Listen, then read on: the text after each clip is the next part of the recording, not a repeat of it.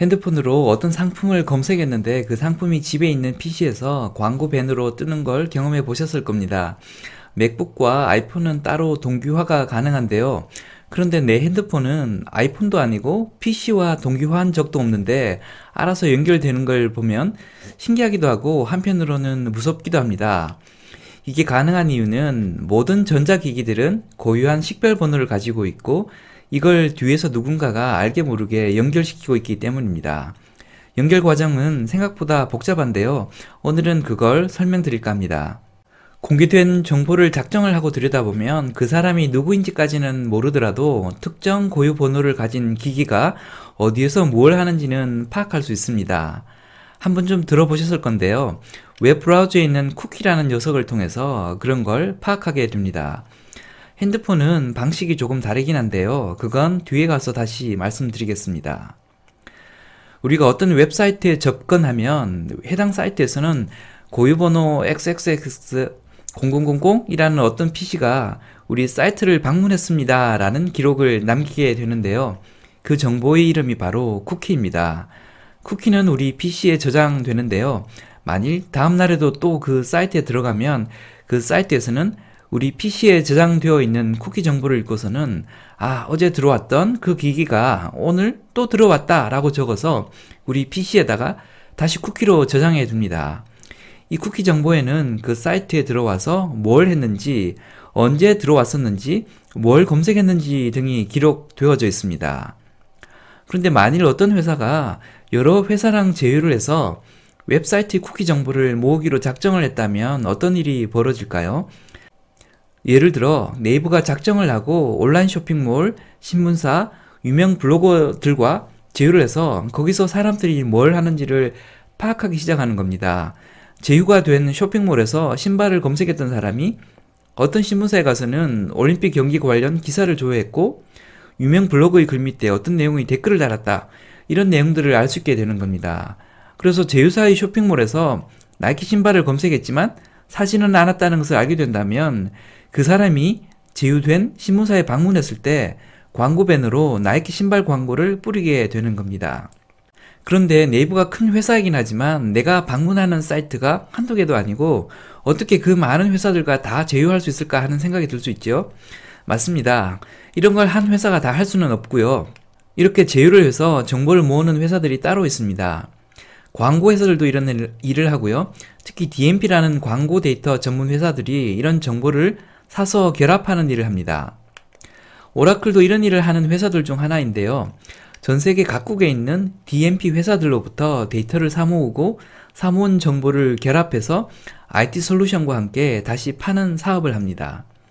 전 세계 7억 명분 정도의 데이터를 모아서 판다고 하는데요. 인터넷 활동을 하는 전 세계 인구의 대다수가 여기에 포함되지 않을까 싶습니다. 그런데 엄밀히 말하면 사람 수 7억 명이 아니죠. 고유 식별 번호를 가진 device 수 7억 대라고 표현하는 것이 맞습니다. 아무튼 7억 명 가까운 사람들이 어디서 뭘 샀고 거기서 무슨 활동을 했는지 등을 정리해서 가지고 있고 이걸 매일 매달 업데이트 한다고 합니다. 그런데 이것만으로는 내가 폰에서 검색했던 상품이 집 PC에서 광고밴으로 뜨는 것을 다 설명해 주지 못하는데요. 온라인상에서 내가 주민등록번호를 달고 다니는 것도 아닌데 어떻게 귀신같이 내 폰과 내 PC를 연결시킬까 하는 의문이 생길 수 있습니다. 여기에는 더 복잡한 알고리즘이 사용되고 있습니다. 가장 간단한 방법은 로그인 아이디를 이용하는 방법인데요.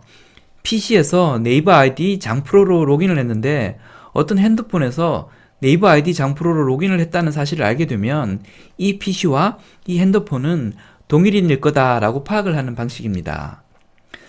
이보다 훨씬 더 복잡한 알고리즘들도 사용되는데요. 그 중에는 와이파이 번호를 통해 식별하는 방법도 있습니다. 와이파이도 고유 식별 번호가 있는데요. 어떤 핸드폰과 어떤 PC가 가정집용으로 보이는 특정 고유 번호의 와이파이를 같이 쓰고 있으면 이 두 개의 디바이스는 동일인이거나 한 가족일 것이다 라고 추정을 하는 방식입니다. 같은 방법으로 내가 회사에 가서 회사 와이파이로 핸드폰을 쓰면 같은 와이파이를 쓰는 회사 PC가 내 핸드폰을 매개로 집에 있는 PC와도 연결이 됩니다. 이런 방법은 동일인을 식별하는 수많은 방법 중 하나일 뿐이고요. 이보다 훨씬 더 복잡하고 많은 알고리즘을 통해 동일인을 찾아내게 됩니다.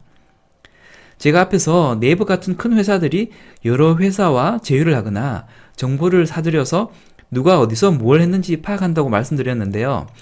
이런 일을 하는 회사 중에 가장 큰 회사가 바로 페이스북입니다. 페이스북은 자사 사이트나 페이스북 앱의 여러 기능들을 통해서 서로 다른 device의 주인이 동일인이라는 것을 식별하고 이 사람이 어디 가서 뭘 하는지를 일일이 파악을 하고 있습니다. 페이스북이 정보를 가져오는 방법 중에서 가장 강력한 방법이 핸드폰을 통해 가져오는 방법인데요. 웹에서는 쿠키를 통해 가져온다고 말씀드렸는데 핸드폰에서는 add id라는 것을 통해 가져옵니다. Id는 핸드폰의 고유 식별 번호인데요. 핸드폰 제조사가 동의를 해 줘야만 가져올 수 있습니다. 예전에는 별다른 동의 절차 없이 자연스럽게 긁어올 수 있었는데요. 얼마 전부터 애플이 이거 제공 못해줘. 이거 제공받으려면 고객한테 동의받아 라고 정책을 바꿔버렸습니다. 그랬더니 id 정보를 읽으려고 할 때마다 메시지가 뜨게 되었습니다. 이거 동의할까요? 라고 물었을 때 동의해주는 사람이 있을 리가 없지요. 96% 정도의 사용자가 내 정보 가져가지 마! 라고 no를 해버리니까 페이스북이 갑자기 뻥찌게 된 겁니다. 애드 아이디 등으로부터 읽어드린 정보를 조합해 광고를 하고 그 광고로 돈을 벌었는데 이제 더 이상 그 정보를 얻을 수가 없게 된 것이죠. 지금은 아이폰만 맡고 있는데요. 정황상 구글 안드로이드도 이렇게 바뀌게 될 예정입니다. 이제 페이스북은 큰일이 난 거죠. 애플은 소비자 정보 보호를 위해 어쩔 수 없는 결정이었다라고 하고 있고 페이스북은 대기업의 횡포다 광고 마케팅을 해야만 하는 전 세계 소상공인을 대신해 싸우겠다라고 전쟁 선포를 했는데요. 소비자들은 둘 다 비웃고 있습니다. 각자 돈 더 벌려고 그러며 그러고 있으면서 말도 안 되는 이유, 근사한 이유는 참 잘 갖다 붙인다라고 생각들을 하고 있습니다. 덕분에 페이스북은 주가가 폭락을 했습니다. 며칠 전이었던 2월 3일 페이스북 주가가 하루 만에 26%가 떨어졌는데요. 금액으로는 300조 원 정도 되고 하루 동안 낙폭으로는 미국 역사상 최대였다고 합니다. 주가 폭락 이유가 핸드폰에서 애드 아이디 정보를 읽을 수가 없어서라는 건데요. 정보가 정말 큰 돈이 되는 시대가 된 것 같습니다.